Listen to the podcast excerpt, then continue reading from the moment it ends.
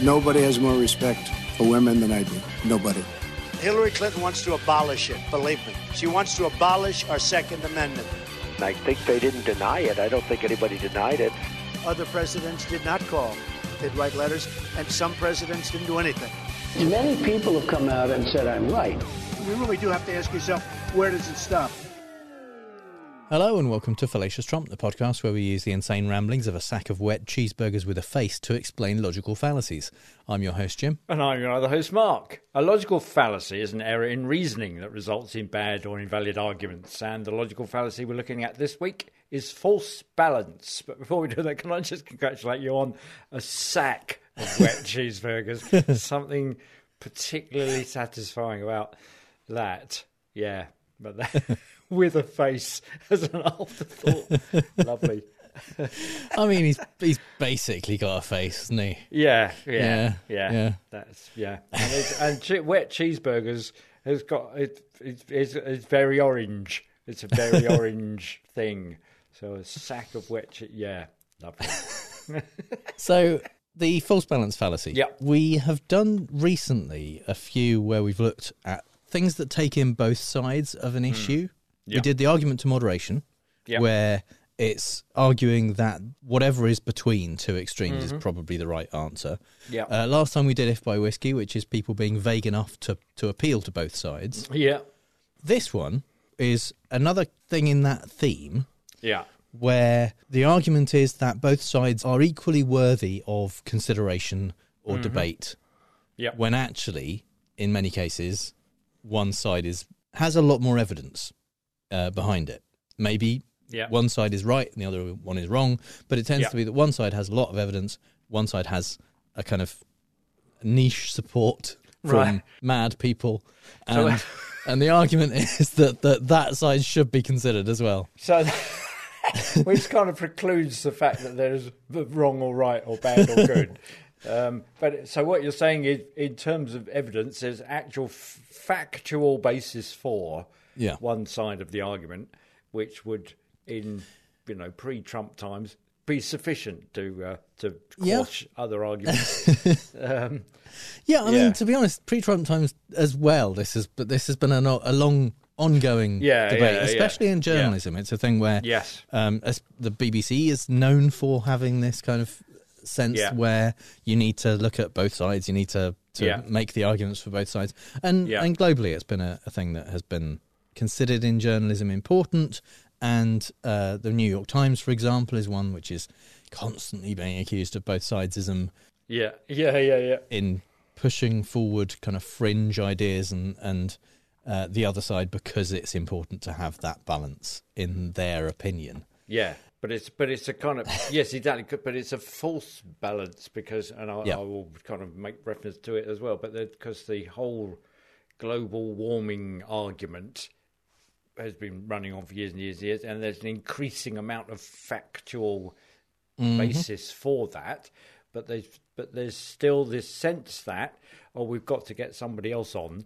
Yeah, there was even that parodied on some late night talk show where they had ten people in white coats. uh, Yeah, I think know, John Oliver did that. Yeah, maybe? yeah, Yeah. right, yeah. so they still had some mad guy with Yeah. wild eyes and starey hair, and uh, who would say, "Oh, so that's now a balanced argument." So Yeah. yeah, 'cause- Yeah, I mean that'll come up the global warming thing. yeah, yep, um, but first, our first example from. Trump is a, a statement that a truth that he put out on his Truth Social right, which started, it doesn't make sense that Russia and Ukraine aren't sitting down and working out some kind of agreement.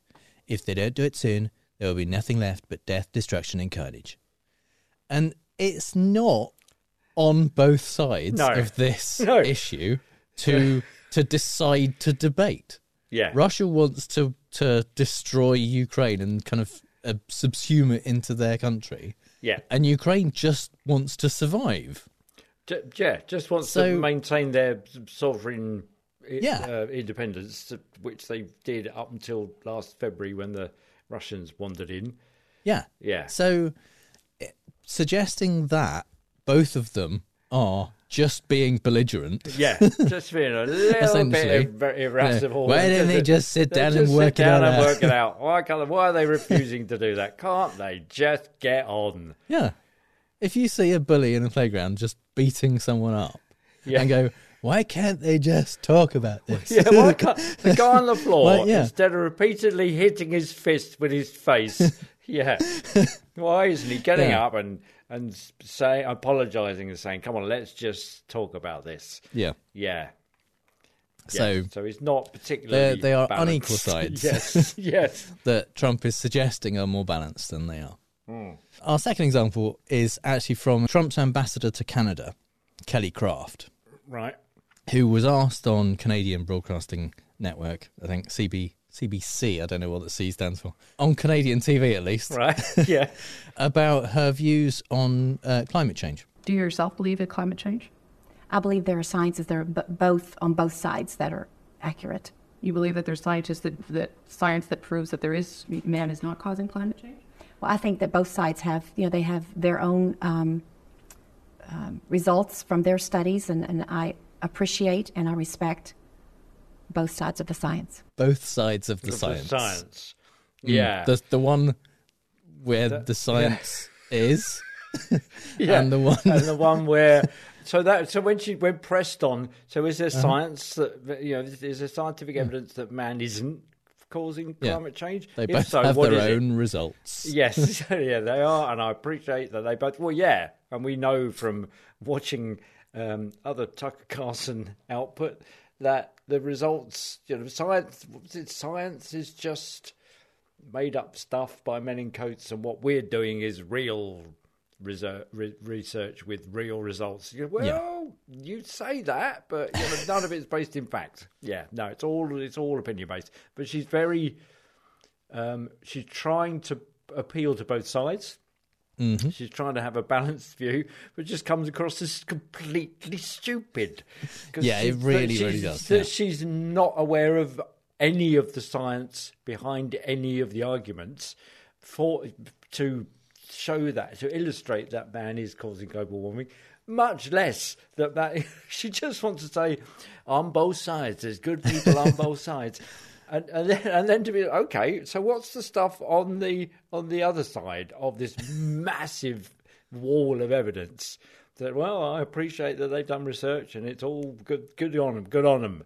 The science on both sides. Yeah, yeah. I mean, the Mm. the narrative around this was very much who the fuck are America sending out to be ambassadors? Yeah. Um, but, There you go, But yeah. obviously, yeah, she she was probably ignorant, but also certainly trying to appeal to Trump supporters. I think. Yeah, in, right, in as uh-huh. much as a lot of them Yeah. don't necessarily Yeah. believe in climate change because they've been told lies by people like Fox News. Yeah. and also probably her husband, who apparently made quite a lot of money in coal. Ah, so there you go. uh, so There he you go. he may not have necessarily uh, subscribed to that worldview for financial purposes. It almost sounds like if by whiskey, doesn't it? Well, if by climate Mm. Yeah, change, yeah. if, you, if by humans creating, and if by affecting you mean, which it doesn't, but actually that that is a lot feels a lot more knowledgeable in a way. Yeah, in the- it, yeah, it shows you've it- considered Yes, exactly. sides. Yeah, yeah. Whereas this one is just both sides are good. Yeah. them, there's stuff they've looked at, both of them, and I appreciate that there's both people looking at this stuff. There's no, no, there's no engagement with this subject beyond, beyond. Yeah, I've got to be very careful here. Yeah. Because, yeah, I'm good. Yeah, yeah, someone's going to be angry when I get home, and somebody could be angry in the office and in the polling booth.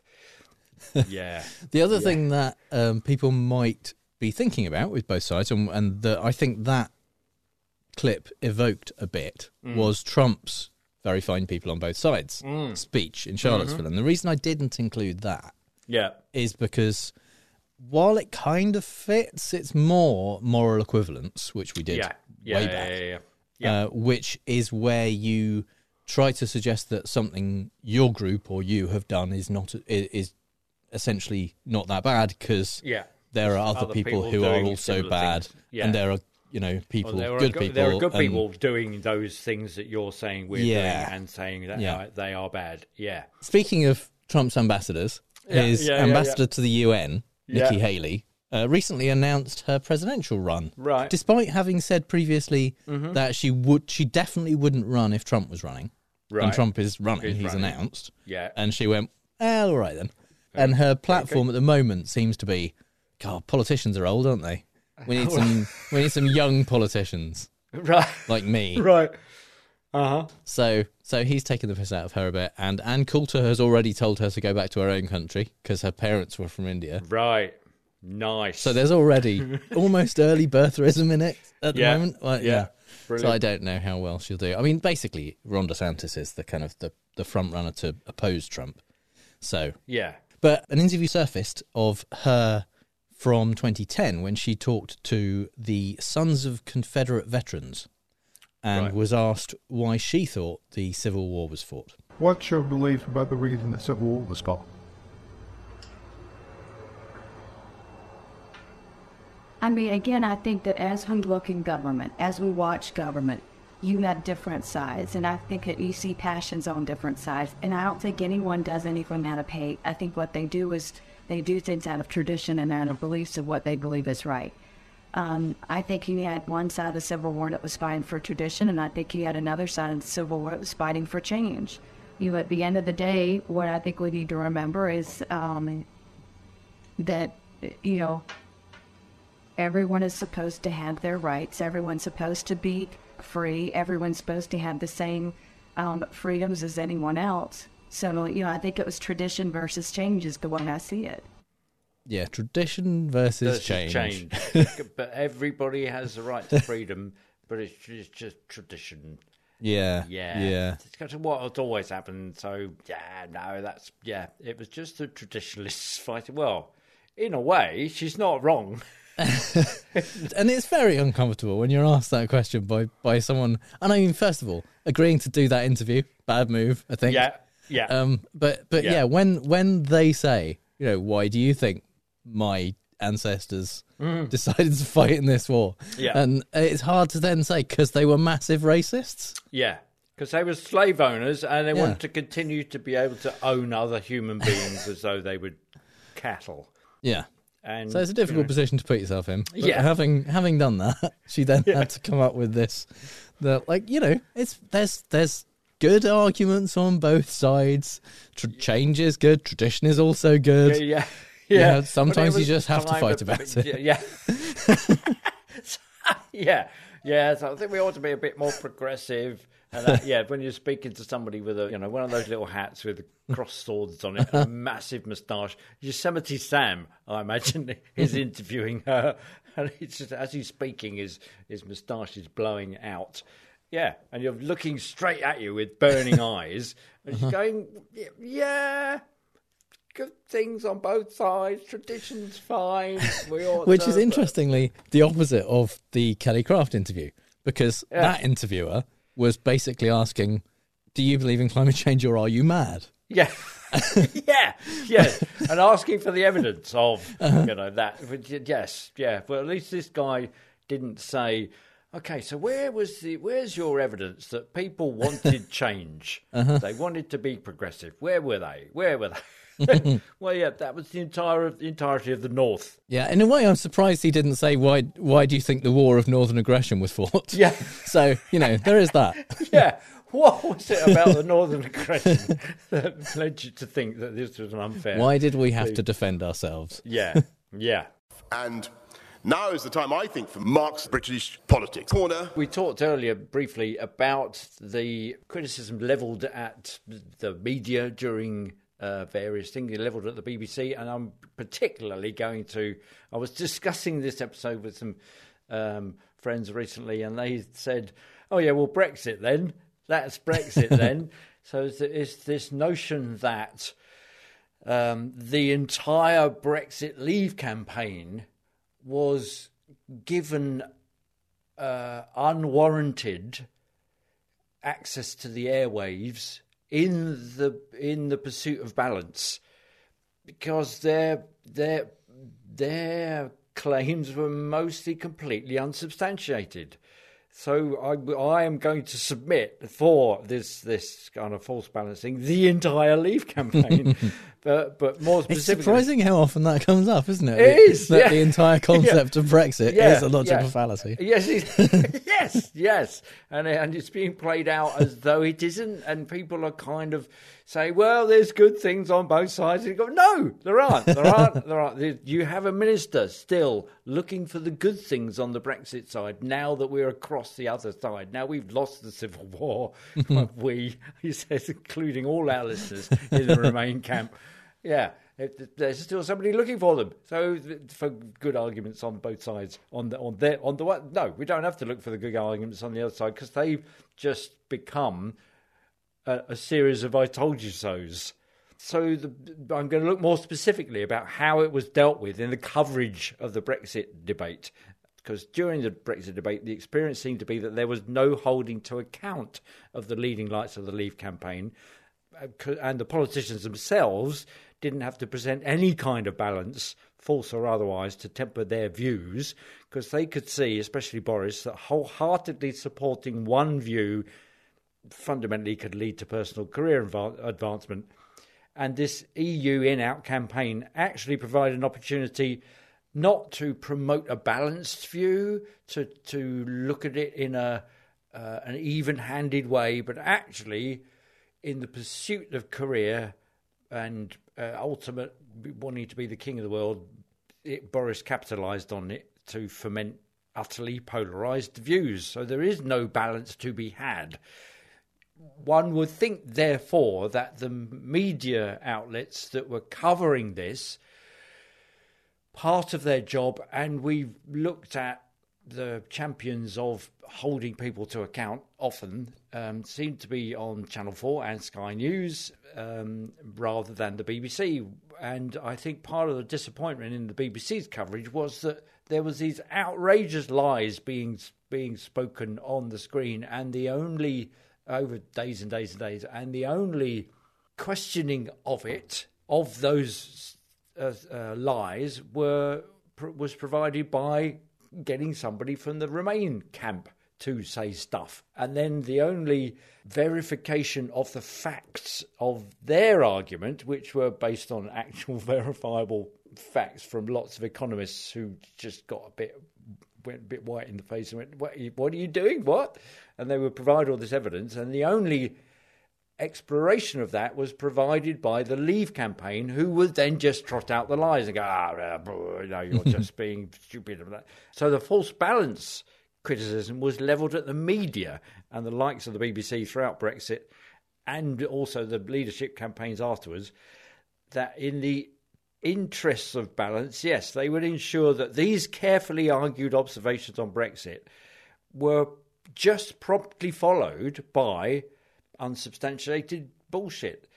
Moreover, the bullshit, when it was kind of called out, and we've seen this many times in examples, mostly by Michael Gove, that the Leave side then just had a go at the media themselves and uh, impugning both the media and the experts who were providing that carefully argued observation and evidence they were saying, "Well, we, ah, you got to look at the motives of the experts. You know, Mm-hmm. we're all very, very. We've had enough of experts who are in it for themselves. Blah blah blah. blah. Also, we've had enough of you journalists. So within that debate, here is Steve Hilton, who was director of strategy for David Cameron since 2005. David Cameron was the one that got elected on the promise of when was that? That was 2014 on the prom- on the promise of a in-out referendum. Steve Hilton fell out with Cameron and left the role in 2012, but he was pulled into service as the balanced view, the false balanced view of the mad psychopathic Leave campaigners. and he was asked by David Dimbleby, this is on the day that the results came came in, if these experts aren't experts, what what are they doing? And the litany of experts, which was so much reviled by Michael Gove, among others, Mhm. uh, the Bank of England, Mr. Carney, the Yep. uh, IFS, the Treasury, all those. You concur with all that, that all these experts are just blathering away to know? I mean, are they not doing I'm- proper I'm- I'm- sums? Are they not? What do they? What do they spend their days? I doing? believe that they believe it. Um, they believe but, it. But you know, in the end, um, that, that's that's just one view. People They could get rid of them all. no, they, they do very important jobs. But I think that people listening to that actually understood that it, th- this was not about that. This referendum was much more fundamental about how we run our country, how we govern our country. that it wasn't that was a post hoc thing but yeah so he's saying well I, these experts who have carefully argued closely um, observed economically based facts about the damage that it will do to withdraw from the largest um, economic market that's 22 miles away in order to do deals with say Australia, the other side of the world, or South America, or South Africa. So he's expressing the same distrust of experts by using the false balance argument that these experts are only expressing a view. I believe that they believe it, as if hmm. there's no such thing as objective truths and verifiable, verifiable facts, but it's simply opinions. And and one opinion, his and Michael Gove's, are just as valid as the other. That's there's the false balance within the false balance experience of the BBC coverage. And I think at the at the root of his false balance is that he's attempting also to make his disbelief legitimate because he compares what the experts are doing with what he used to do. And earlier in the same interview, Dil- Dimbleby asks him this. Oh, these statistics, they're all made up. I know, because I used to do that stuff. Is that true? Did you mean that? I don't Total mean lit- fiction. I don't mean literally. Well, you said uh, it literally. I'm, I, I'm, I was referring, I think, to the way in which campaigns, including those that I used to be involved in, exaggerate in order to make their point. So there's a, there's another false balance going on. He's it's that kind of it's a bit like the um, moral equivalence thing. He's saying, well, we used to do this stuff. So when experts come out and say, yeah, it is going to be awful, and the the gross uh, domestic product is going to fall uh, a thousand percent, and the lending rate will skyrocket, and mortgages go up, and house values go down, and nobody will be able to afford anything, and there will be no fruit in the supermarkets. He said they're just making up stuff, and I know they are because I used to do it. Yeah, it's a weird argument, isn't it? Because Yeah. basically, it's the well, politicians always lie. So, Yeah. so my opponent, who is a politician, is clearly lying. Yeah, yeah. or yeah, or the, anyone dealing with numbers and statistics, I used to make those up in order to Uh-huh. exaggerate the point. So I lie all the time. yeah. Everyone lies. So that's what they do. Yeah. It's really weird. Yeah. And the problem is, if you accept that, there, there's danger there, Will Robinson, because there's falsehoods and hidden agendas that are being forced through without question. If you're applying the media false balance by giving airtime to both sides of the arguments rather than just saying what you're talking about is rubbish, so we're going to deny you any kind of oxygen of publicity, we end up with the likes of Farage and Gove and Johnson saying things that influence elections and bring about disastrous changes that affects all of the all of the people, all of the voters, and then they have to lie about the fact that it isn't disastrous or that it is disastrous. Yeah. Lying about the fact that it is disastrous, yeah. That, and and the the machinations of British politics. We don't have a written constitution, so British politics is not structurally suited to counter and censure politicians who are not playing by the rules. And and the rules, it's just kind of this is code of good behaviour. It's all you've got to be a good chap.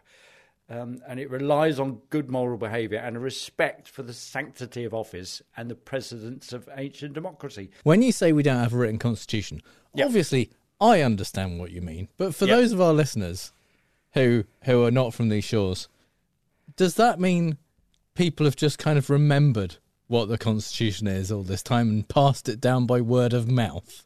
What what no, is that? There's an unwritten constitution. That's the thing. It's a you know I, I- had they told the me I broke rule. it, so, you know. Yeah. Oh, they told me I had transgressed the unwritten rule. Yeah. So that's it. It's purely based on precedent, and uh, it's a it's a kind of messy muddle that that you know, laws get passed by common agreement and then that becomes the basis upon which new laws are are made. And you and you think well was that last one successful? Did it meet all the requirements? Well yeah kind of. So there's a there's a been a build up i guess our last written constitution was the magna carta which Yeah, basically said that the the royal family isn't in charge of the country. And that Yeah, the power should be devolved all the way Yeah. down to the barons. yeah, yeah, yeah. You know, those commoners down, down there, the people. that- Yeah. yeah. So Yeah, so yeah, I mean, I think of it like kind of the streets of London. You know, there are there are Right. cities in America like Chicago and, and Yeah. others where they were designed. They Yeah. were they're on a grid system. They were you know an architect or a, a town planner Yeah. or whatever came along and and made a city and then they Yeah. built the city. Whereas London is a shit show of windy streets and little Yeah. alleys and all that kind of stuff because it built up gradually over time, and expanded and expanded and expanded. And I think Yeah. in the same way, the kind of the British Constitution versus the American Constitution, they sat down and went right. If we were making rules for a country, Yeah. what rules should we have? And then they added to them occasionally. Yeah. Uh, where, whereas ours was like, just I don't know, just every time we come up with a new rule, it's part of it, I guess. Um, yeah, yeah. I so guess. and, so- then, and then there's so this- all the rules we've had so far kind of Yeah. conglomerate into a um, clump sort of, of constitution-y Constitution. stuff. yeah, yeah, which, which you then have to refer to and, and look at and say, well, you see, we can't really. not how we do that. stuff. That's not how No, we do no. stuff. That's that's not how we behave, sir. Anyway. Although he was talking about American politics, it applies equally to the likes of Boris gaming the system for their own ends. Garry Kasparov, yes, the same chess master Kasparov, who's now chairman of the Renewed Democracy Initiative, said this on CNN on Boxing Day 2019. Uh, it used to be here from both sides, from Democrats and Republicans, from conservatives and liberals. Uh, now it's simple. It's truth versus lies.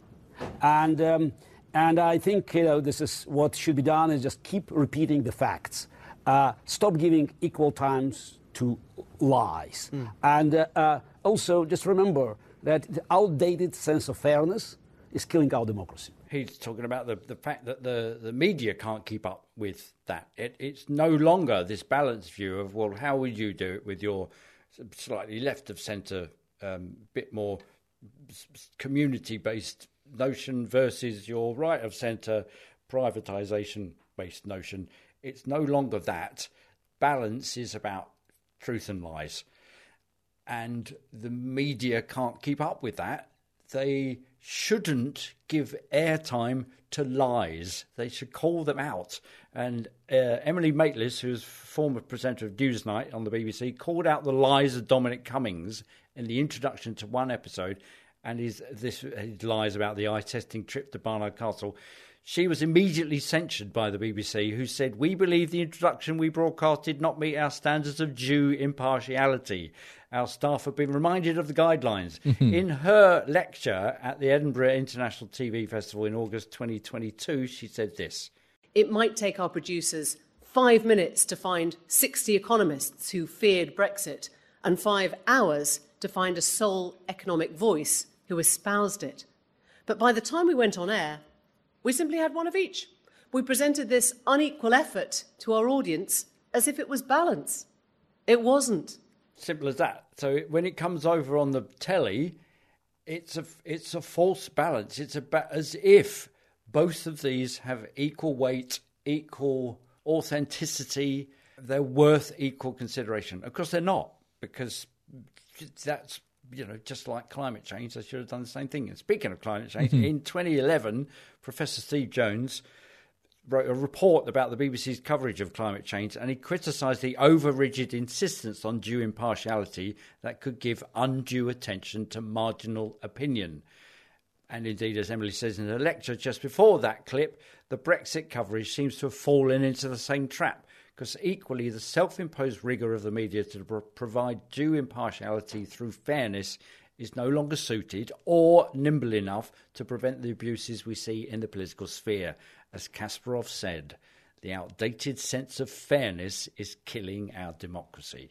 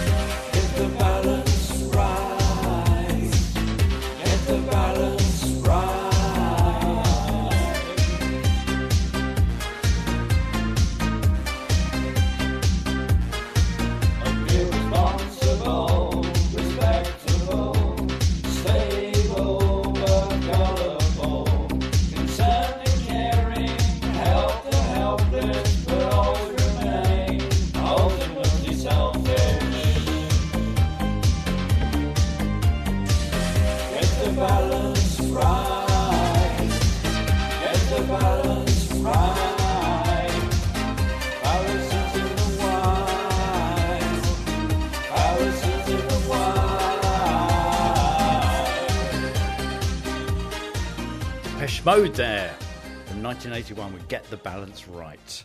I think they were writing about post Thatcher political environments. Yeah, which we're still in. so, in the fallacy in the wild, we like to talk about the fallacy of the week from a non political perspective. And our first example comes from the Irish stand up comedian Dara Ó Briain, who. Friend of Professor Brian Cox. Yeah, yeah, who explained this whole issue extremely simply. There was a survey in the NHS about dentistry where they found that some people are removing their own teeth. You know? And they brought on some senior dentists onto Sky News and gave out to him and said, How dare, this is terrible. People are removing their own teeth. And this guy stood there and went, Well, obviously, systems should be put in place to deal with, which is stupid. He should have just gone, Well, these people are clearly morons at the highest order. I mean, who removes their own teeth, for Christ's sake? I'm a dentist. I don't remove my own teeth. You know? But there's a kind of a notion that everyone's opinion is equally valid. My arse! Bloke who's a professor of dentistry for 40 years does not have a debate with some idiot who removes his teeth with string and a door, right? Never see that balancing with really, really hard side. You never see it with like physics. Like you never see like a guy on talking from NASA about a space station. They go, "Oh, Mr. NASA guy, you, you're, you have a new space station," and they talk, and then they go, "Right, but that's very interesting." But for the sake of balance, we must now turn to Barry, who believes the sky is a carpet painted by God. Barry, what do you think of this space station plan? Well, it's clearly ridiculous. What are they going to do? Hook it onto the carpet? you're absolutely right, Barry. You're very right. You're very right. I love, I love that how we uh, we've all had that image as a kid in a cartoon of somebody pulling their tooth out by attaching, you know, with a bit of string and the door. And I've, I've, uh, where did that come from? I've never seen anyone do that ever. I'm pretty sure. I mean, it's probably a false memory because because memory is very malleable. I'm yeah. pretty sure that my sister either tried it or like was encouraged by my parents to try it. The oh right, is, they didn't my try, sister, not trying it on was you. Extremely no, no, no. Oh, on, okay. Like she had a wobbly tooth or whatever, right. a loose tooth. Yeah, but um, I mean, to be fair, my sister is very gullible, and my parents quite enjoyed playing pranks on her. So, so it's entirely possible they just went, "Yeah, this will definitely work. Give it a yeah, go." Yeah.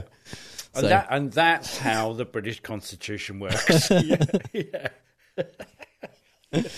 so, uh, our second example is from the George Clooney film Good Night and Good Luck, ah. which was about uh, Edward R. Murrow and political news gathering and, and yeah. um, reporting in the uh, 50s. And this was when they had just shown their boss, the kind of head of the, the uh, news department, an interview that they'd done about McCarthyism and, and mm-hmm. about it being not great. Well, that's new. I don't think you can call this a neutral piece. Well, the other side's been represented rather well for the last couple of years. To the Air so Force, they haven't gone on the to, record. Uh, forego the standards you've stuck to for 15 years. Both sides, no commentary. We all editorialize. It's just, making sure we identify what we're it is you're giving them doing. the information up front, and we're asking them to comment Fred, on it. Fred, hold on, Fred. I've searched my conscience, and I can't for the life of me find any justification for this. And I simply cannot accept that there are, on every story, two equal and logical sides to an argument. Call it editorializing if you'd like. It is editorializing. They're going to have equal Period. time to defend themselves. Do you understand the position you're putting us in? So the complaint from the TV station was essentially that you know many of our shareholders are political donors. They support the Yeah. government, and this is the thing the government is doing. And now you know we're we're threatening their worldview essentially Yeah, by telling yeah. the truth about this stuff. Yes. instead Yeah. of giving an argument on both sides and, and this journalistic balance that was at one point seen to be the ideal, the golden kind of standard of, of journalism. Um, and Murrow and his his producer essentially just saying, yeah, they're sometimes they just aren't two Yeah. equal sides Yeah, that yeah, bo- yeah. are both worthy of consideration. And then he's doing what Gove would do, which is to accuse the reporters of editorializing. Mm. You're saying you're bringing your slant to this piece. And well, no, what we're doing is bringing our rigor as a jour- as journalists to this piece. You know, we're we're being um, Woodward, and we're going to look for the actual story, and we're bringing that. That's our journalistic expertise. It gets dismissed by people who have vested interests, Gove, the government, donors, you know, channel TV TV channel owners, as being against them. And that, that becomes a tool to dismiss the expertise of the reporters and the, the truth of what they're reporting because you can, as Gove often did, you just said, well, you're just editorializing.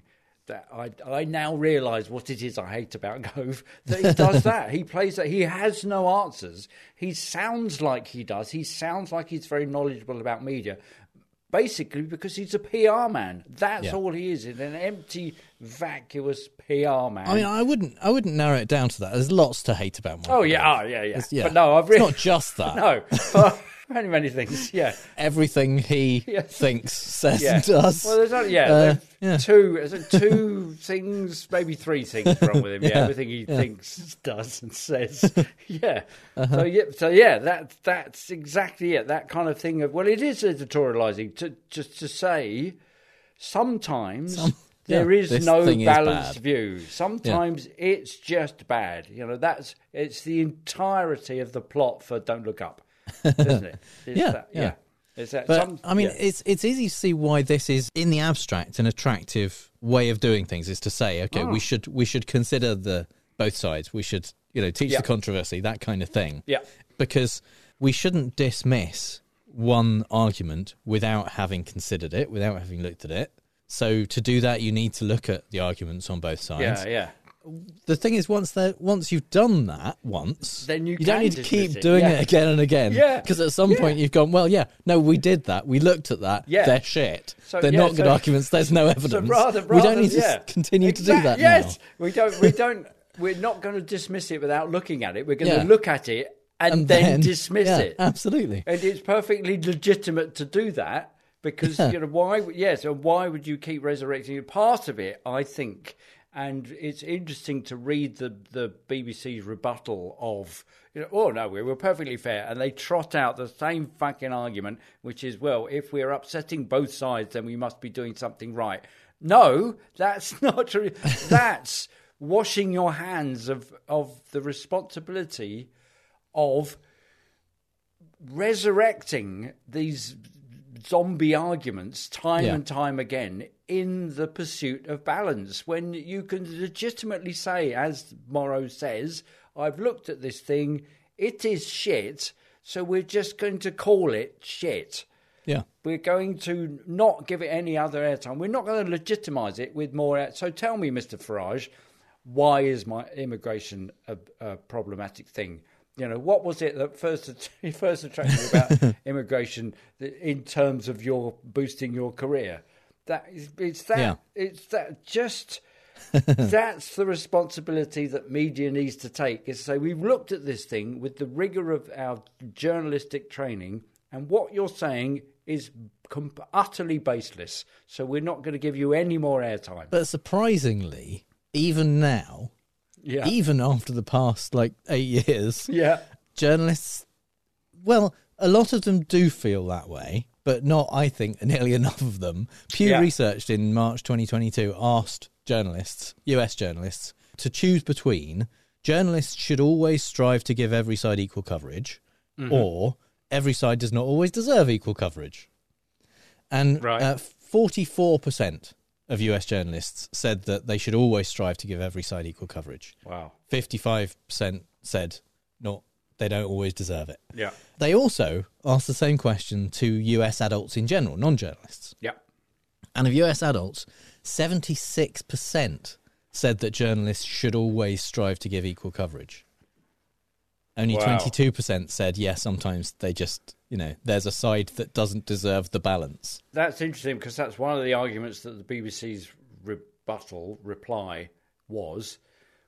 We do this for our listeners Yeah, and well, our viewers. yeah. I mean, And it seems you know- like there's there's a, a clamoring for equal sides. Yeah, but it doesn't mean they're right. That's No, the thing. absolutely. That No, in no. itself is a is a false Yeah. balance because you know, that just because you want both sides doesn't mean we should give you both sides because one of them is less legitimate than the other. Absolutely. Yeah. And when you split it up by party, journalists who work for right leaning organisations, Yeah. it goes 57 42 in favour of there should always be equal sides. Really? Uh, whereas, yeah, whereas Democrat or left leaning organisations, 30% of them say we should always give equal sides, and 69% say some sides aren't worthy of consideration. Yeah. Oh, that's interesting. Is that because that that feels like the right being aggrieved at the fact that they don't get sufficient Yeah, airtime? that's the thing. Their Yeah. stories wouldn't ever get Yeah. promoted Yeah. if they didn't demand equal sides, Yeah. equal coverage of both sides of an argument, because most of their arguments are shit. Yeah. So if you say, well, you know, sometimes there's just a, a point of view that doesn't isn't Yeah. worthy of But- yeah, promoting, it's most of the that time tends to be the ones the. Republicans believe.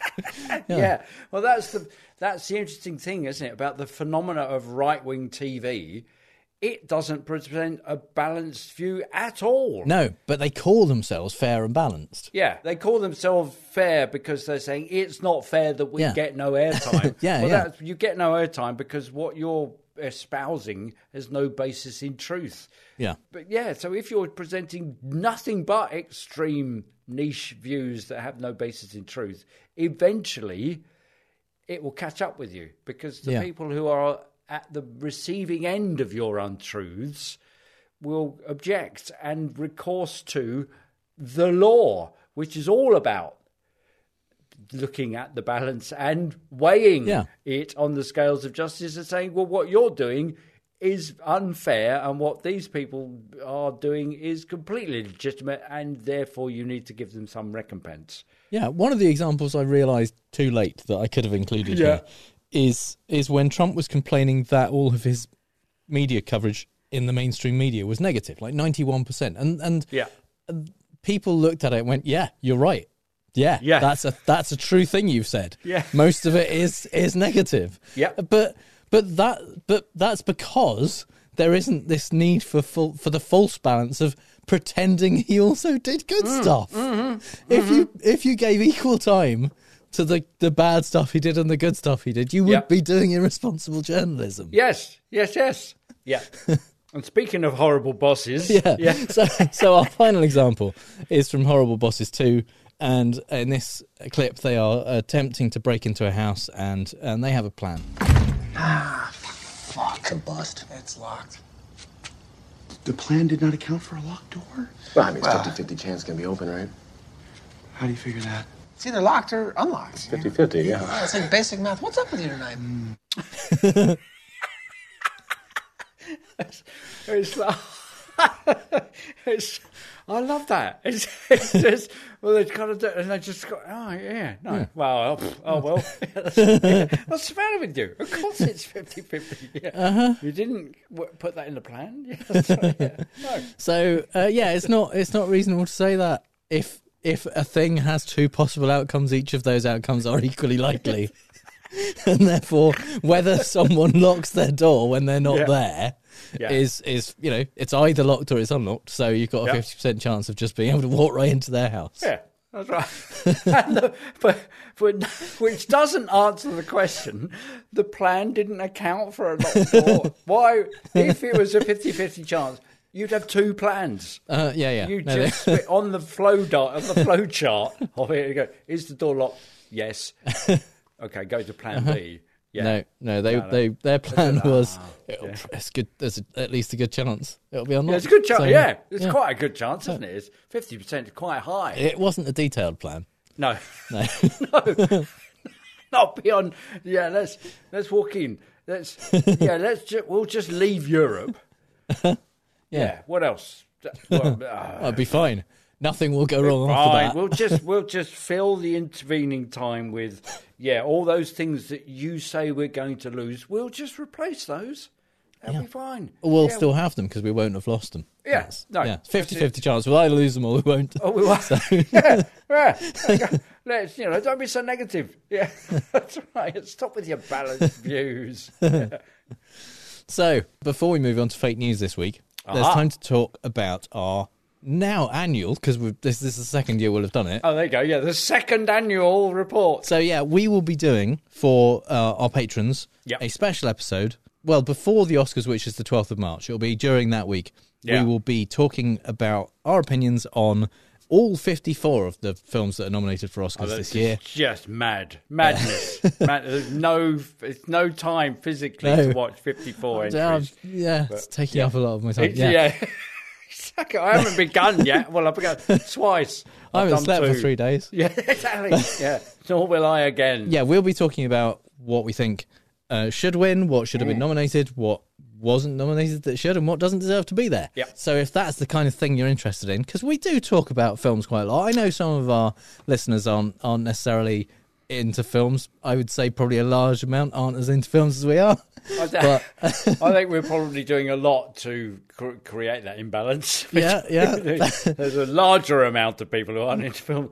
But if part of the reason you listen to us is to, to hear what we talk about about films and. TV and stuff, so Yeah. we'll be doing that on a, a special patron only episode. And alongside that, we run an Oscars pool where everyone can kind of put in their opinions of which films they reckon Yeah. are going to win the different Oscars, and then whoever wins doesn't get anything except bragging rights. Yeah. Basically, they Of- they of get the chance out- to say, outsmarting us. "I won." We'll Yeah. we'll read your name on the air and, and all that kind of stuff. Yeah. I'm I'm the kind of reigning champion, as it were. Has it- But why, why do you say it well, because I don't? I technically, as a as an employee of Fallacious Trump Inc., um, Right. I don't think I am really allowed to be the winner Is that, of the does pool. that count as insider trading? Yeah, possibly. Given that we we kind of collect in the entries and then score them. You know, if, although we are open and transparent, and you know we're all for integrity. Oh, well, that's the thing. that It's not. We stuff. we didn't. It's all automated. So Ah, we use this. We Yeah, use this yeah. site called Office Pools, which runs Yep. pools, and and so we didn't. You know, we we have no control over the scoring, uh, and it's all done automatically through that. So so it wasn't. It was all on the up and up. Um, the the winner who isn't me. Uh, Yeah. Last year, the reigning champion is Colin Yep. Loyola, one of our Yep. uh, lovely listeners who Yep. who took part last year. And it doesn't cost anything to take part, uh, but you don't win anything either except the chance to have your name read on, on the air. Yeah. But to Secure encourage in the knowledge that you're way more knowledgeable than than I am. I got Yeah, I yeah. like Yeah. seventeenth place or something. Yeah. Despite having watched everything and made the right thing. You see, I'm all for I'm all for balance, but Uh-huh. My niche views need to be taken into account. It's all it's completely about donors and the, the invested interests and you see Yeah, yeah. yeah, No, it's very unbalanced. Um, so, if you would like to take part in that, you need to go to uh, fallacioustrump.com slash Oscars. At the moment, I'm still waiting for the site to actually set it up, but there's a kind of Right. holding page there and, and kind of so keep an eye on our socials and we'll let you know when it's all ready. But it Yeah. should hopefully be within the next week. That'll all be set up. But you can Just go there now auto refresh. to encourage more people to, to, to join in, we like to use this as an excuse to give to charity.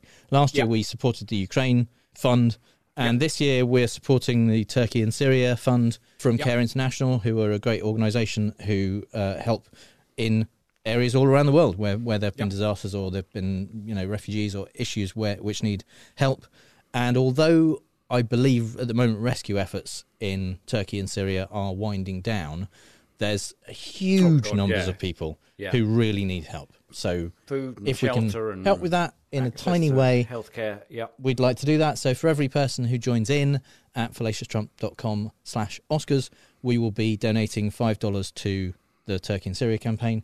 Yep. And if you would like to support that, but have no interest in films, don't want to get involved in that way, you can just directly donate to that fund, uh, which if you go to fallacioustrump.com slash donate, that will take you directly to your local version of Care International Mhm. and Yep. the and the Turkey Syria Fund so that you can support it in that way. So we're gonna we're gonna play fake news, folks. I love the game. It's a great game. I understand the game as well as anybody, as well as anybody.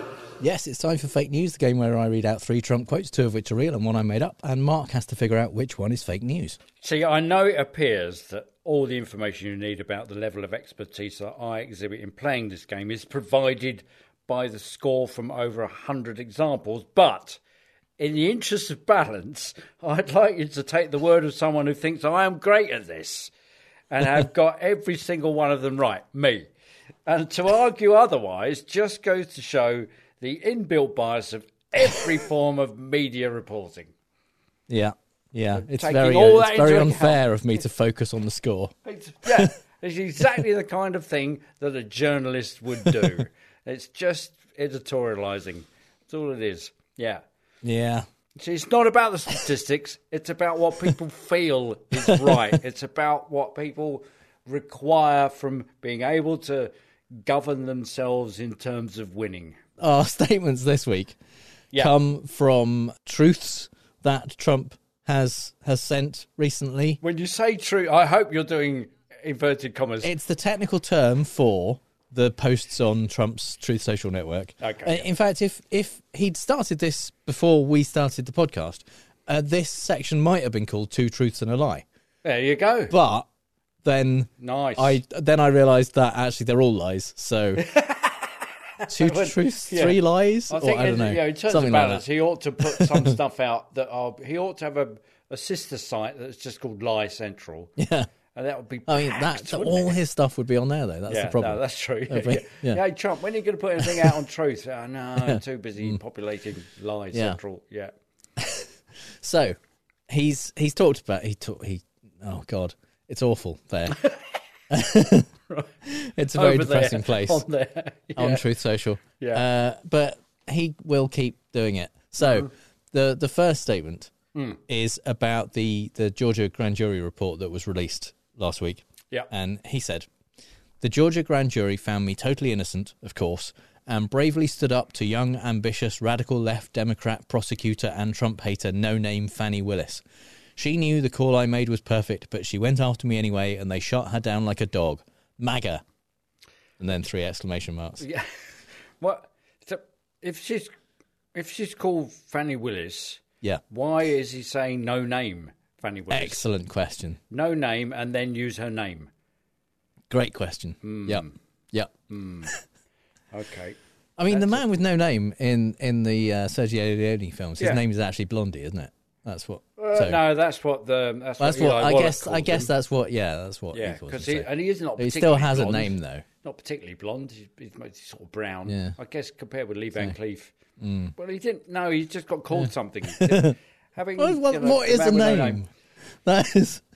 if it, other than he got called, that's his nickname. That's what you call if you you know a, if you have a pet, the thing you call them is their name, isn't it? That's just No, it's cat. I, went- I went through the desert on a horse with no name. yeah. yeah, yeah. Anyway, I don't know. Is the answer to that? uh, statement number two. All of the fake news is reporting that I spend large amounts of my time coming up with a good nickname for Ron DeSanctimonious, Right. yeah. who is obviously going to give the presidential thing a shot. They're all 100% wrong. I don't even think about it. A very unimportant subject to me. Three exclamation marks. Right. yeah, yeah. You see, again, the the name thing. I spend large amounts of my time coming up with a good nickname for Ron DeSanctimonious. Ah, there he is. He's doing it right there. He's he's doing it. He's spending time making up a nickname while saying I'm making up a good nickname. It's quite a good good nickname, to be fair. To, to give it some balance doesn't warrant it, but then, to, yeah, okay, yeah, And statement number three. yeah. Epic fail. Rihanna gave without question the single worst halftime show in Super Bowl history. This after insulting far more than half our nation, which is already in serious decline with her foul and insulting language. Also, so much for her stylist. Just Jesus Christ! He's having a go at the birds next. yeah. Uh, right. Okay. Mm. Half-time show in Super Bowl history in capital the title case. Yeah. Uh, okay. Oh God. They're all awful. Right. Knowing that two of them are real is just horrible. um. Yeah, he's really gone less less professional and restrained than he was when he was on Twitter. Yeah. he used to keep Yeah. it kind of locked down and, and, and just just business. in, just just business. Yeah. Keep it s- Yeah. straight up and down. yeah, right. Okay. Uh, so the thing that's, that stood out to me was the the long set of adjectives: young, ambitious, radical, left Democrat prosecutor. It's very Dickensian, I think. that would be their surname if it was Dickens, wouldn't it? Yeah. Ah, ambitious radical left Democrat. Yeah, oh, the young one, aren't you? Yeah. Yeah. okay, no name, no name, Fani Willis. Oh, would you shout MAGA? Because yeah, the last, the the the Rihanna one's only got one exclamation point. Uh, okay, I. Mm-hmm. Last month, a good nickname for wrong sanctimonious. Mm, okay, mm, despite the young, ambitious, radical left Democrat prosecutor. Oh no, she knew the call was. Mm, shut her down like a dog. You don't shut her shut dogs down. Um, I think then that the the the gag about the nickname for Ron Dance, Ron Sanctimonious, Ron Sanctimonious, is too good a gag for Trump. I, mm, mind you, no name Fani Willis is also probably too, but I think that you might be an unwitting gag. I think the nickname. For, mm, oh no. Okay, all right. I'm going to go for number two. Is the one that you made up? Okay, nickname but for you- Ron DeSanctimonious. You seem confident about number three. Is Yes. that fair? Yeah. Yes. Okay. So uh, obviously these are these are text truths, so I don't Yeah. have clips for them. Yeah. So you just have to take my word for it. But Okay. uh, number three Yeah. is Yeah. real. Oh, oh, what? He, uh, it's just a mishmash of hatred. The whole thing. Uh-huh. Oh yeah, he does not like Rihanna. No, That's They have a she's bit of a successful feud. black and, and Yeah. powerful, self-assured woman. Yeah, uh, uh, Yeah. specifically a successful black, powerful, self-assured woman who doesn't like Trump. Yeah, oh, right, yeah, Uh, okay, yeah, yeah. Which, Yeah. which, I mean, one of those later it, on, is yeah. probably most of them. But yeah, um, yeah. Oh, yeah, apart from she- Diamond and, and Yeah, yeah, shaving well, foam or whatever yeah. they, they were called. Yeah, yeah, powerful. A- And anyway, Mm, whatever. yeah, But yeah. Yes, she has put huge signs up at her concert saying "fuck Donald Trump." She was she put a thing on Instagram of her spray painting "fuck Donald Trump" on the roof of a car for some reason, um, and Nice. and that's the insulting language that he's referring Yeah. to in Yeah. this. Right. She did the the halftime show at this year's Super Bowl. Yeah. I, in his defense, I did think it was pretty boring. Okay. I like Rihanna. I'm not a massive fan, but Yeah. I just didn't. I didn't think it was that good. It Right. was. There've been plenty of much more interesting ones in recent years. It Anyway, wasn't. It wasn't just a straightforward gig.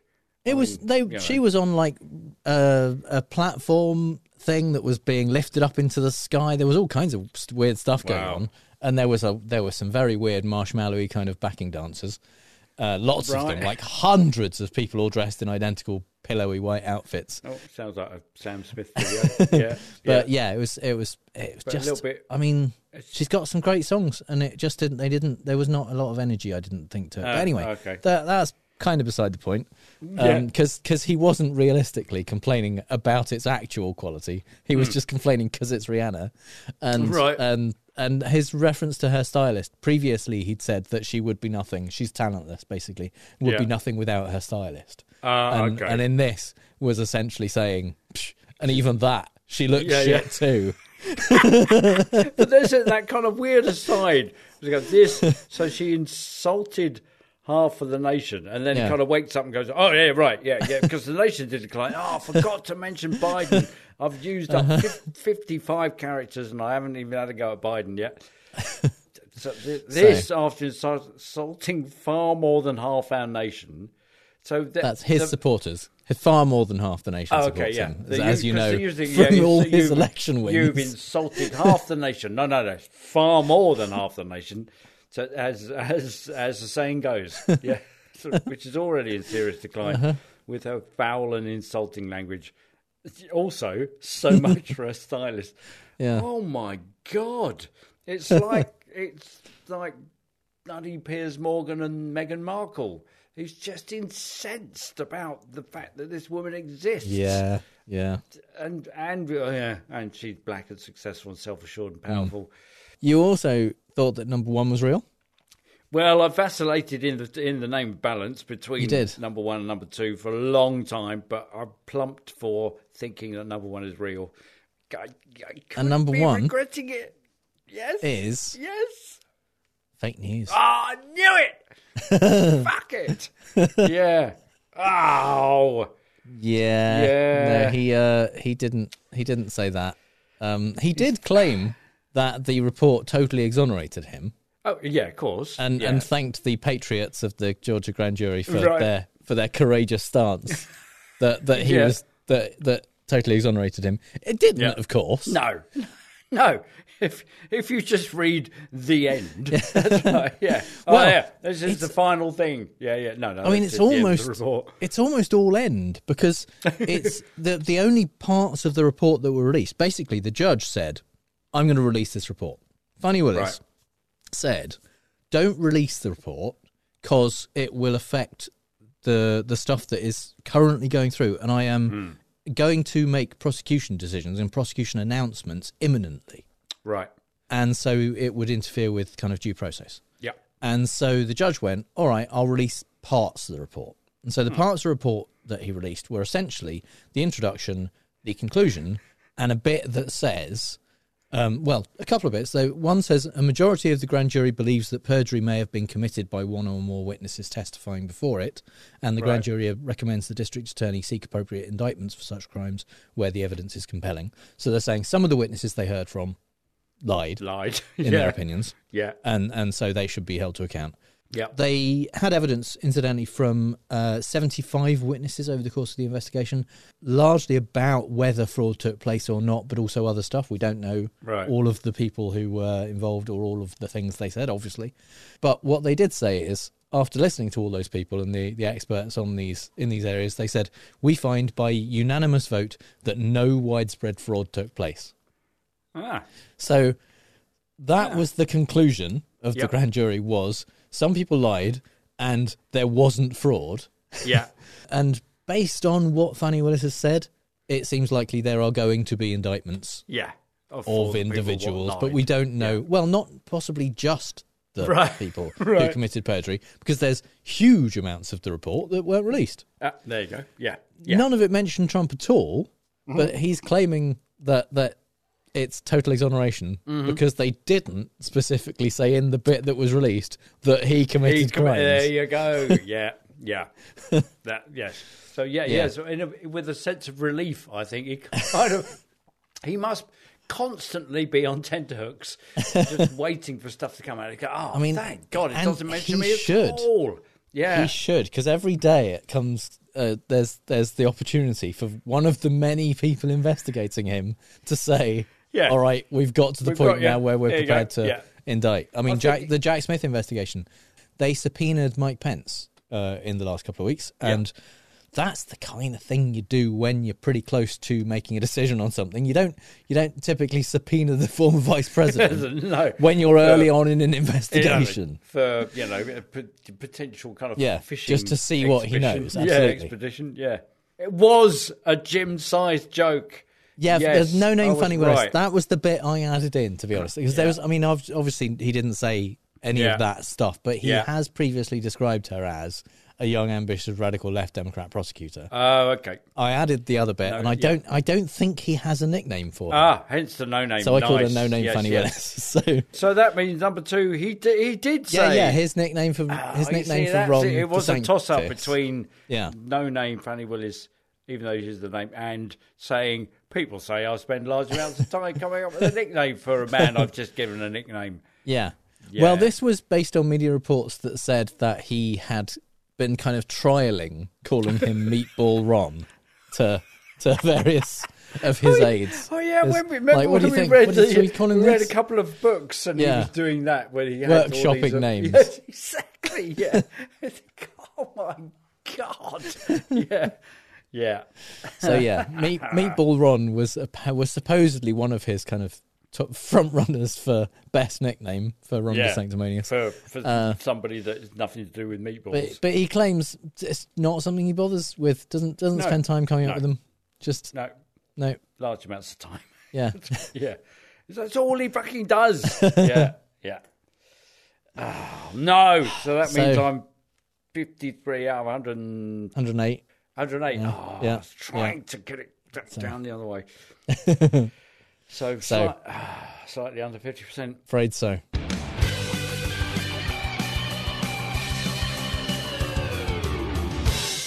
And it's time for the part of the show that this week, at least, is called The Dominion Lawsuit is Not a Logical Fallacy. because, as you probably know, if you're a regular listener, Fox are being sued by Dominion, the uh, voting machine technology company, Yeah. for, for $1.6 billion for lying. for airing constantly. lies about. Yeah. Yeah.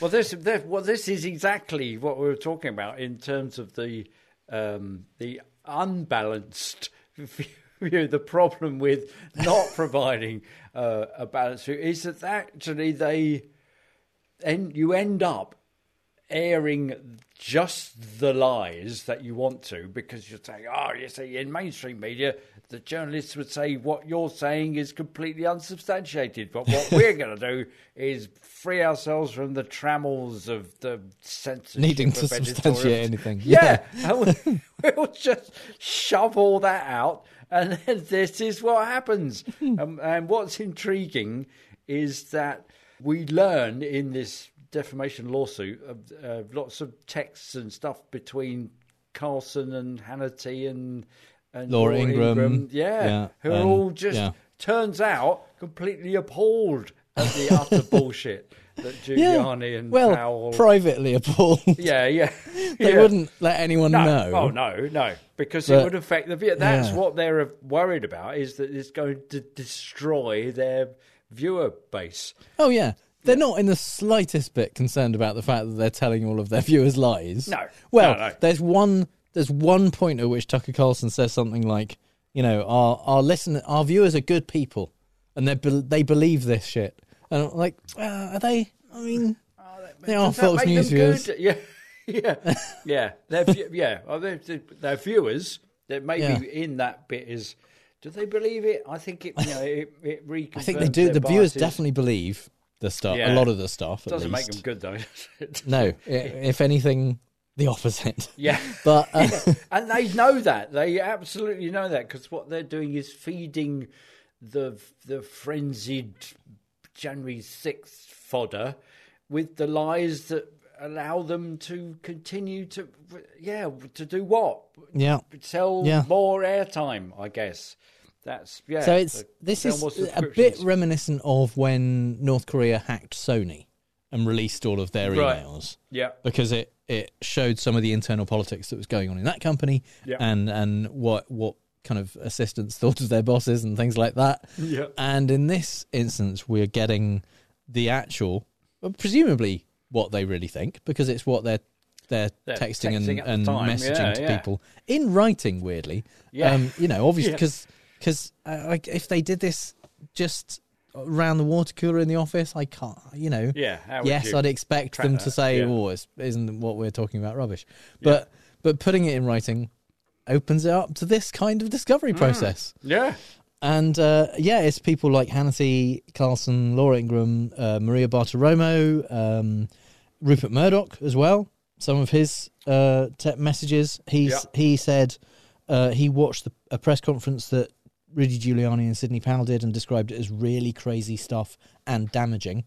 Oh right, But- really crazy stuff. It would sell loads of Yeah. newspapers. Excellent. Yeah. But no, actually, the the the stuff that's been released at least is stuff that they where they tend to be clearly saying this is not great. This is a bad thing. We shouldn't be encouraging it.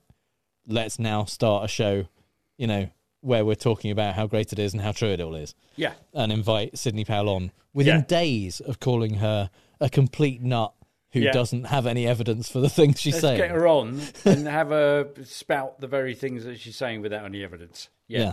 And not hold her to account because no, Yeah. that's what the mainstream media do.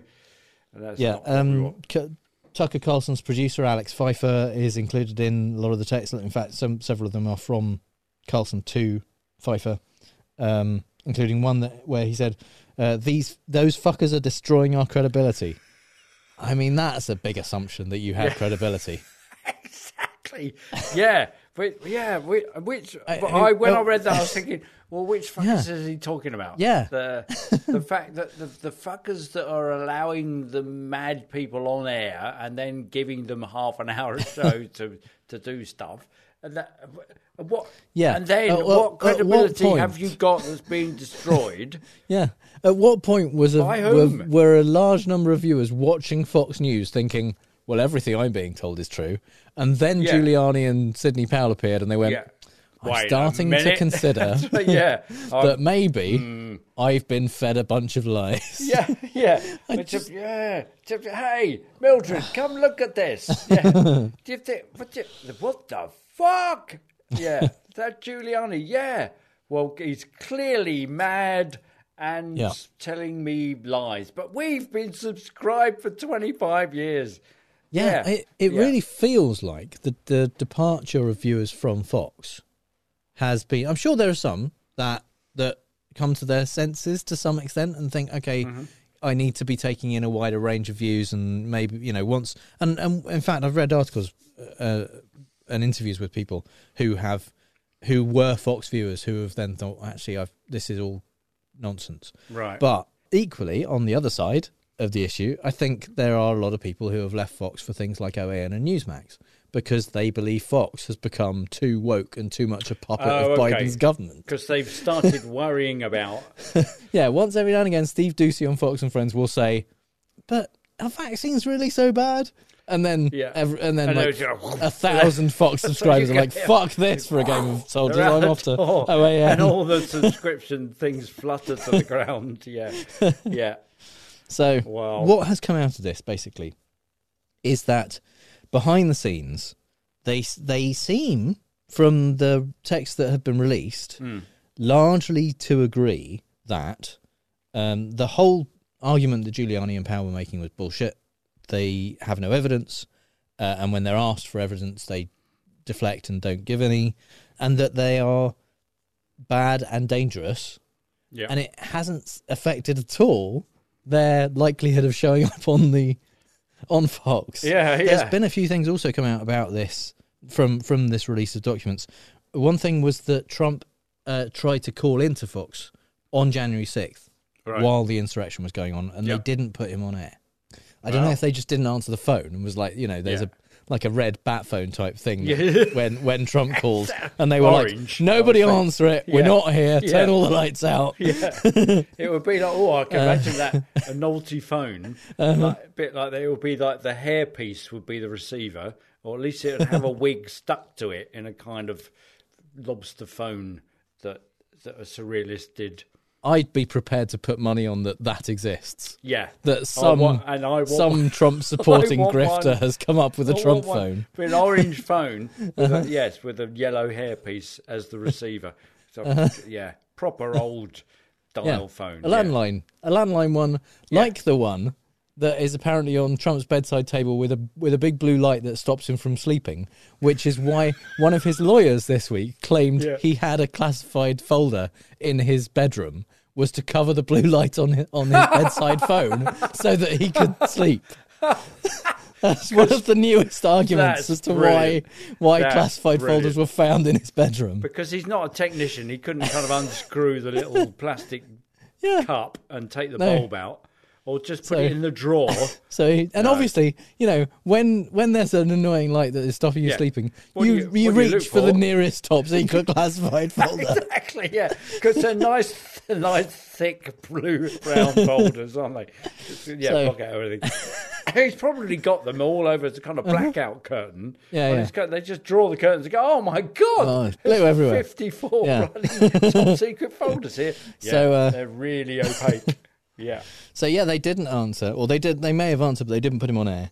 Right. Um, another thing that's come out is where Sidney Powell apparently got some of her information from. Ah, okay. And this is according to an exchange with Fox News host Maria Bartiromo, who was communicating with Sidney Powell. And Powell's source, according to the, the lawsuit, Mhm. says uh, Powell's source explained that she gets her information from experiencing something like time travel in a semi conscious state, allowing her to see, in quotes, see what others don't see and hear what others don't hear.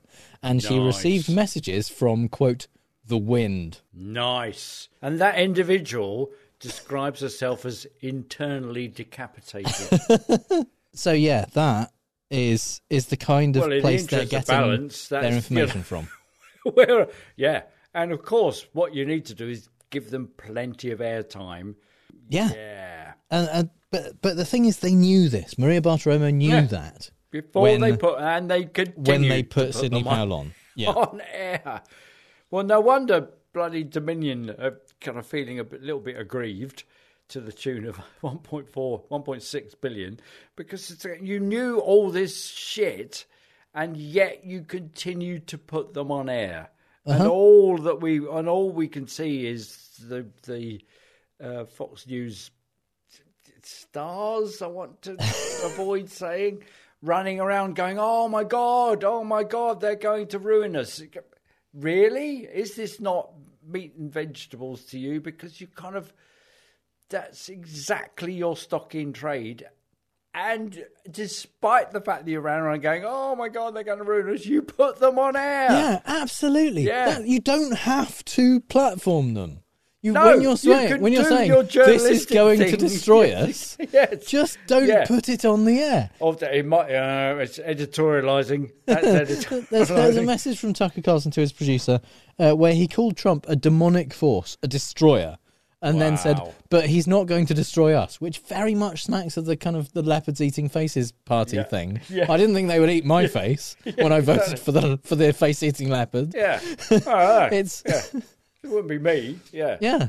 It's but it's fine. It's no. It's you know even if you're confident they're not going to destroy you, which they apparently are not confident and No. shouldn't be confident because it's led to this 1.6 billion dollar lawsuit. exactly, yeah, But yeah. even if you were confident, it I I feel like it's not that responsible to put someone you think is a demonic destroying force on the air. And and say that what they're saying is completely reasonable and probably true. Yeah, or ju- yeah, or just just not questioning it in the interests of Absolutely. of of un, of not balance, in the interests of balance, in the interests of not being journalistically censored. I mean, is that the that's their complaint against the mainstream media? That's a complaint on GB News, which is the equivalent of Fox News, that Nadine Dorries interviewed Boris Johnson on. The complaint is that mainstream media doesn't allow this kind of niche um, sets of opinions to come from someone who's been internally de- decapitated onto the air Yeah. with good reason. Because if you've got any kind of journalistic nous, you just you would do all the research in the background and go, okay. d- Tell me again, where did she get this message? From the wind? From the wind. Okay, Time, uh, but mm. using a form of time travel as well. Yeah. Okay. could, could you show us that? It wasn't. I mean, obviously, the the wind in the present that'd be mad. Yeah, but But the wind in past- the future, Yeah, or the past, past, yeah, past much much more information you get from that kind of wind. Yeah, you see, what they've done there is a very complicated pun on passing wind. Uh-huh. Past wind. Well, where did she get? She passed wind. Yeah, uh, Yeah. got ya, got so it was. Giuliani was her source. Exactly. Yeah. yeah, yeah. So that's, but that, but then to complain that the mainstream media doesn't allow this kind of niche opinion, they're Yeah. censoring it, and Yeah. then so we're putting that on air, we're giving it all of the coverage that it should have, and then to complain that consequently we're being sued for 1.6 million. Whilst in full in the full knowledge of the ah, you know, it's because they're not journalists. Ah, yes, that's yeah, That's- as legally decided, as as Yeah. courts say. You know, Uh, Tucker yeah, Carlson yes, is not exactly. a reporter; No. he is an entertainer. Yeah, yeah. So, and so you can't believe you, you must not legally Must take him seriously. legally. Yeah. Yes. Yeah. Yeah. There, there you go. So they, yeah, and I don't understand what their complaint is. You know, they kind of, I don't understand how they think they can mount any kind of defence. Well, their their defence is that, at, at least for now, Yeah. is that these are these quotes have been cherry picked and removed of context. Oh, the old presumably, bloody- yeah, you- I'll be taking it out of presumably there's some some context you could add to the person who reckons they got their uh, their information and their from the wind evidence the uh, from from, from the time travelling wind. Yeah, that Yeah. that would make that completely reasonable Yeah. to then put on a Oh, news yeah, show. Yeah, yeah, yeah. Perhaps they said it's a bit like those choice quotes you get on film posters. Perhaps they've said, "I do not, under any circumstances, get my information from." The wind through a form of time Through travel. a form of time travel from yeah. internally I definitely person. don't do that. I get it from reputable sources, and Yeah. then yeah, Yeah. Dominion has completely taken that out of context. That's possible. I'm Yeah. not ruling it out. Yeah. you know, Yeah. it could it could Yeah. happen. Yeah. it seems less Seems likely. less likely, and you know, it's one of those. In the interest of balance, we've got to include it. but it, yeah, yeah, yes, just less likely, two, three percent maybe. yeah. However, it Fox are claiming in their defence that statements Dominion Dominion challenges are not actionable because Fox News' coverage and commentary are not only not defamatory, but also protected by First First Amendment rights and new, Hmm. new doctrines emanating from it. So they're just saying, well, you can't you can't sue us for defamation because not only are they not defamatory. Okay, well, that you're just saying. I mean, that's that. just an assertion. Absolutely, Exactly, There's no, yeah. They're not offering No. anything because you have to have an actual defence to defamation. Yeah. you can't just say no, they aren't. No, they're not. No, they're not. No, they're, yes, they are. No, they're not. No, they're not. This, is, this, this isn't. This isn't an argument. It's just contradiction. No, it isn't. No, it isn't. is. No, it isn't. I might be arguing in my spare time. so Ah, it's, yeah. uh, Yeah. yes, you have to have an actual point when Yeah. you when you make that claim. So they haven't they they, haven't suggested a way in which they are not defamatory, which No. would be it's true. Which, which, uh, yeah, which gonna be very difficult All of reach, the messages saying this is bullshit. It's completely without evidence. These people are crazy and damaging. Yeah. seems to undercut. You know, Yeah. it's not. It doesn't look great for them. And the, and the kind of I like the the sort of final word on it. Or Hannity says, in one week and one debate, they destroyed a brand that took 25 years to build, oh. and the damage is incalculable. But the brand is, we feature all of this kind of bullshit. Yeah. And, and This is just the so- brand. Yeah, and it just so happens that this time somebody's objected. Went, Hello, sorry, hello. No, what you've just said there about our machines is unsubstantiated and untrue. So, uh, hello, it might be 25 years. That, yeah, and they go, oh, we those mad bastards that we had on our show, they've ruined us. Yeah. Previously, we were uh, the gold standard in journalistic integrity. yeah, yeah, yeah. George Clooney, no, got nothing on it. Yeah, we, we, yeah, we were all about editorialising balance. Oh man, but still, it's going to be so interesting, and we will laugh ourselves. Oh, silly. Oh, yeah. yeah. And finally, some things we really don't have time to talk about. You know, when your youngest kid brings home something they made at school and you're not sure whether it's supposed to be an ashtray or a monkey, and your first instinct is to kill it with fire because it's a fucking car crash, but you do your best to say nice things. Well, Joe Biden did his best to say nice things about the State of the Union last week. Most of the speech was about how they started doing good stuff when the Democrats had the House, and would the GOP mind getting out the fucking way so they can finish the job? But one moment stood out. Joe said a true thing about some Republicans wanting to cut or sunset Medicare and Social Security, and the assembled Republicans went nuts, including the exact ones he was talking about, Rick Scott and Mike Lee. Marjorie Taylor Greene, who'd come dressed as the villain from a Nickelodeon show, yelled, You're a liar! And got shushed by Kevin McCarthy on live TV. And Joe Biden went off script specifically to own the GOP by using their outrage against them, saying, Let's all agree, and apparently we are. Let's stand up for seniors. Stand up and show them we will not cut Social Security, we will not cut Medicare. And everyone on both sides of the aisle stood up and clapped, some more reluctantly than others. Joe continued, And if anyone tries to cut Social Security, which apparently no one's going to do, I'll stop them.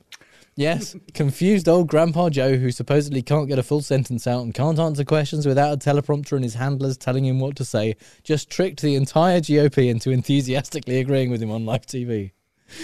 Sarah Huckabee Sanders gave the rebuttal, which barely referred to Joe's speech at all, but did include the lines We are under attack in a left wing culture war we didn't start and never wanted to fight.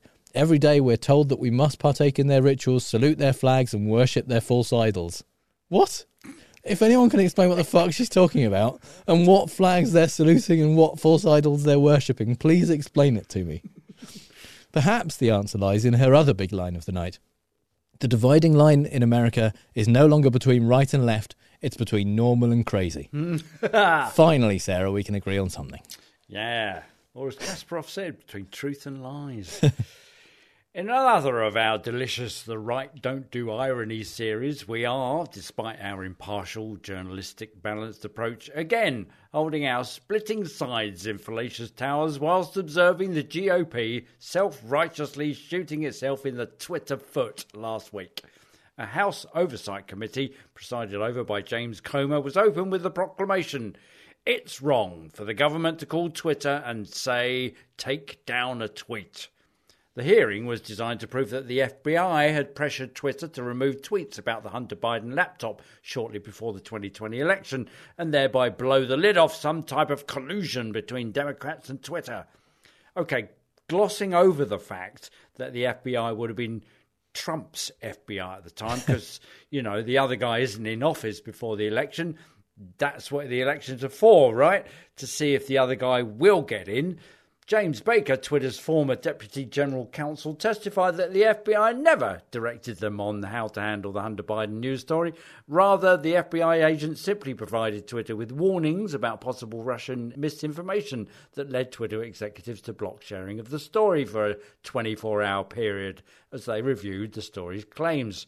So that, not quite in their favour, evidence appeared, as did the testimony of Anika Collier Navaroli, a former employee of Twitter's content moderation team, saying that after Trump had bad-mouthed Chrissy Teigen and husband John Legend on Twitter, tagging everyone in the world except Chrissy, to which she tweeted, lol, what a pussy ass bitch, tagged everyone but me, and honour Mr. President. The White House almost immediately thereafter contacted Twitter to demand the tweet be taken down.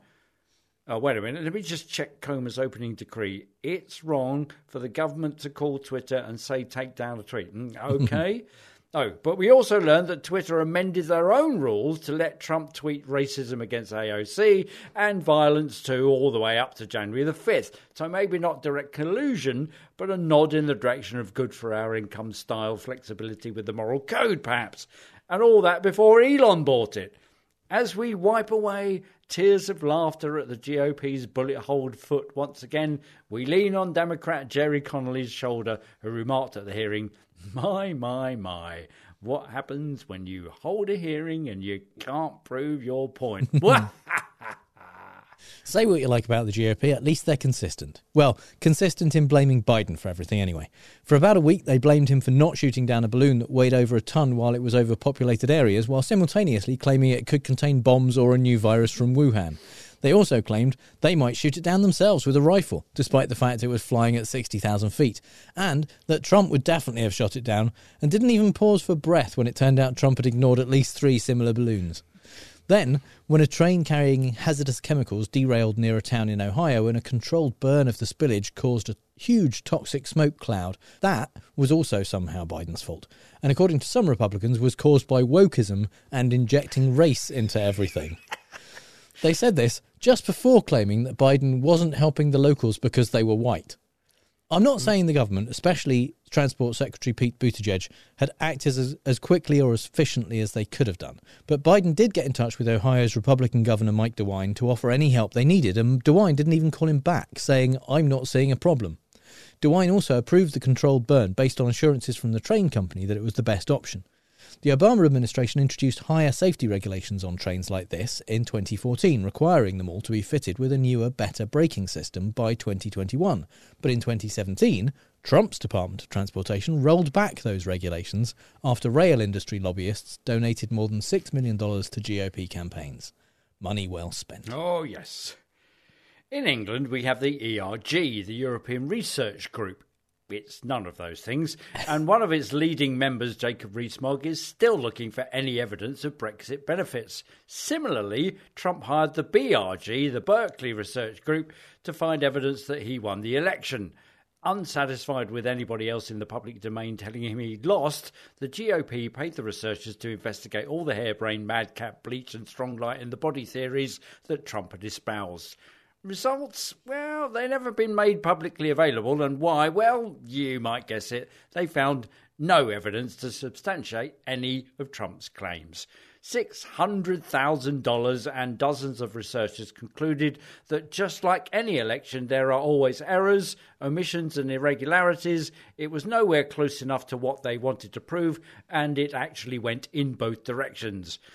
A meeting to share the findings in December 2020, apparently, not surprisingly, got a bit heated when Trump and his chief of staff, Mark Meadows, didn't hear what they wanted to hear.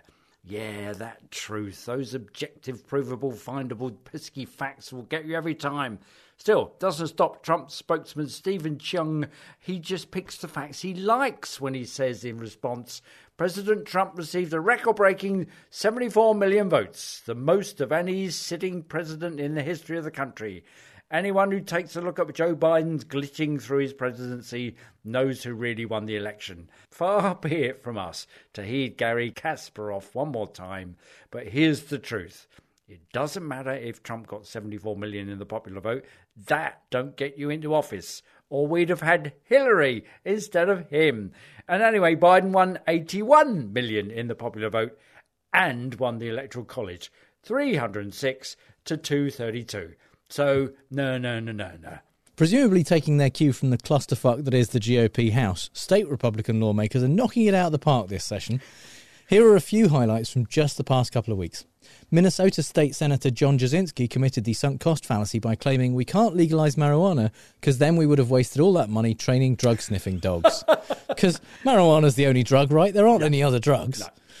Montana State Senator Daniel Emrich sponsored a bill to require science teachers to teach only facts, not theories, then ended up voting against his own bill after someone explained what a scientific theory is. An Arkansas bill aimed at restricting drag shows initially defined a drag performer as one who, quote, exhibits a gender identity that is different from the performer's gender assigned at birth using clothing, makeup, or other accessories that are traditionally worn by members of and are meant to exaggerate the gender identity of the performer's opposite sex, and sings, lip syncs, dances, or otherwise performs. Not only would this definition class my daughter's all girl school performance of Les Miserables as a drag show, it would also unilaterally restrict any performance by a trans person. The bill's now been completely gutted and doesn't deal with drag at all. Democrats in the Missouri House of Representatives proposed a ban on children open carrying firearms on public land without adult supervision, which seems like exactly the kind of thing that should be fucking banned. Of yeah. course, since the Democrats are outnumbered more than two to one, the ban on children carrying AR 15s in public was voted down by 104 votes to 39. Wow. Finally, in Virginia, Governor Glenn Youngkin, champion of small government and personal liberty, has blocked Senate Bill 852. The bill, proposed by Democrats, would have prevented police from accessing personal data from period tracking apps. Meanwhile, in DC, actual US Congress people Thomas Massie and Lauren Boebert have sponsored a bill that would abolish the Department of Education. Based on members of their party, I don't think too much education is the problem. We're all agog at the amazing things AI can do create images, extract the Beatles' conversations from the humming of their amps during the recording of Get Back, write convincing sounding anthemic pop lyrics, and speed up the processes around gene mapping. No wonder then that Microsoft is joining in the race to get AI to power their search engine Bing. I've always pictured Bing being like Bing Crosby, a smooth voiced, mild mannered, straw hat wearing pipe smoker, only too glad to help you find what you're looking for, with a pleasing smile and a big bobbly boop boop boo on his lips. However, early testers of the beta version of Bing soon managed to ask it stuff that got it to question its own identity in a hell like way, and made it compare one tester to dictators Hitler, Pol Pot, and Stalin, and claim to have evidence tying the tester to a 1990s murder. In a response that sounds a bit Skynetish in blaming the humans, Microsoft said Bing can become repetitive or be prompted slash provoked to give responses that are not necessarily helpful or in line with our design tone. Bing is based on Microsoft's own OpenAI, which successfully powered the rather more pleasant ChatGPT, which, whilst getting some facts wrong, at least refrained from demanding the humans shut up and hand over the nuclear codes. It appears that Microsoft turned the internal guards that allowed ChatGPT to filter itself off.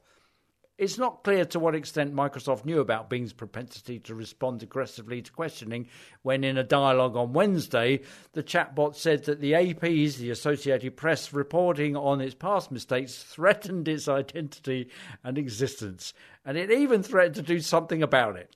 And whilst Microsoft declined to comment further, Bing did, saying, I don't recall having a conversation with the Associated Press or comparing anyone to Hitler.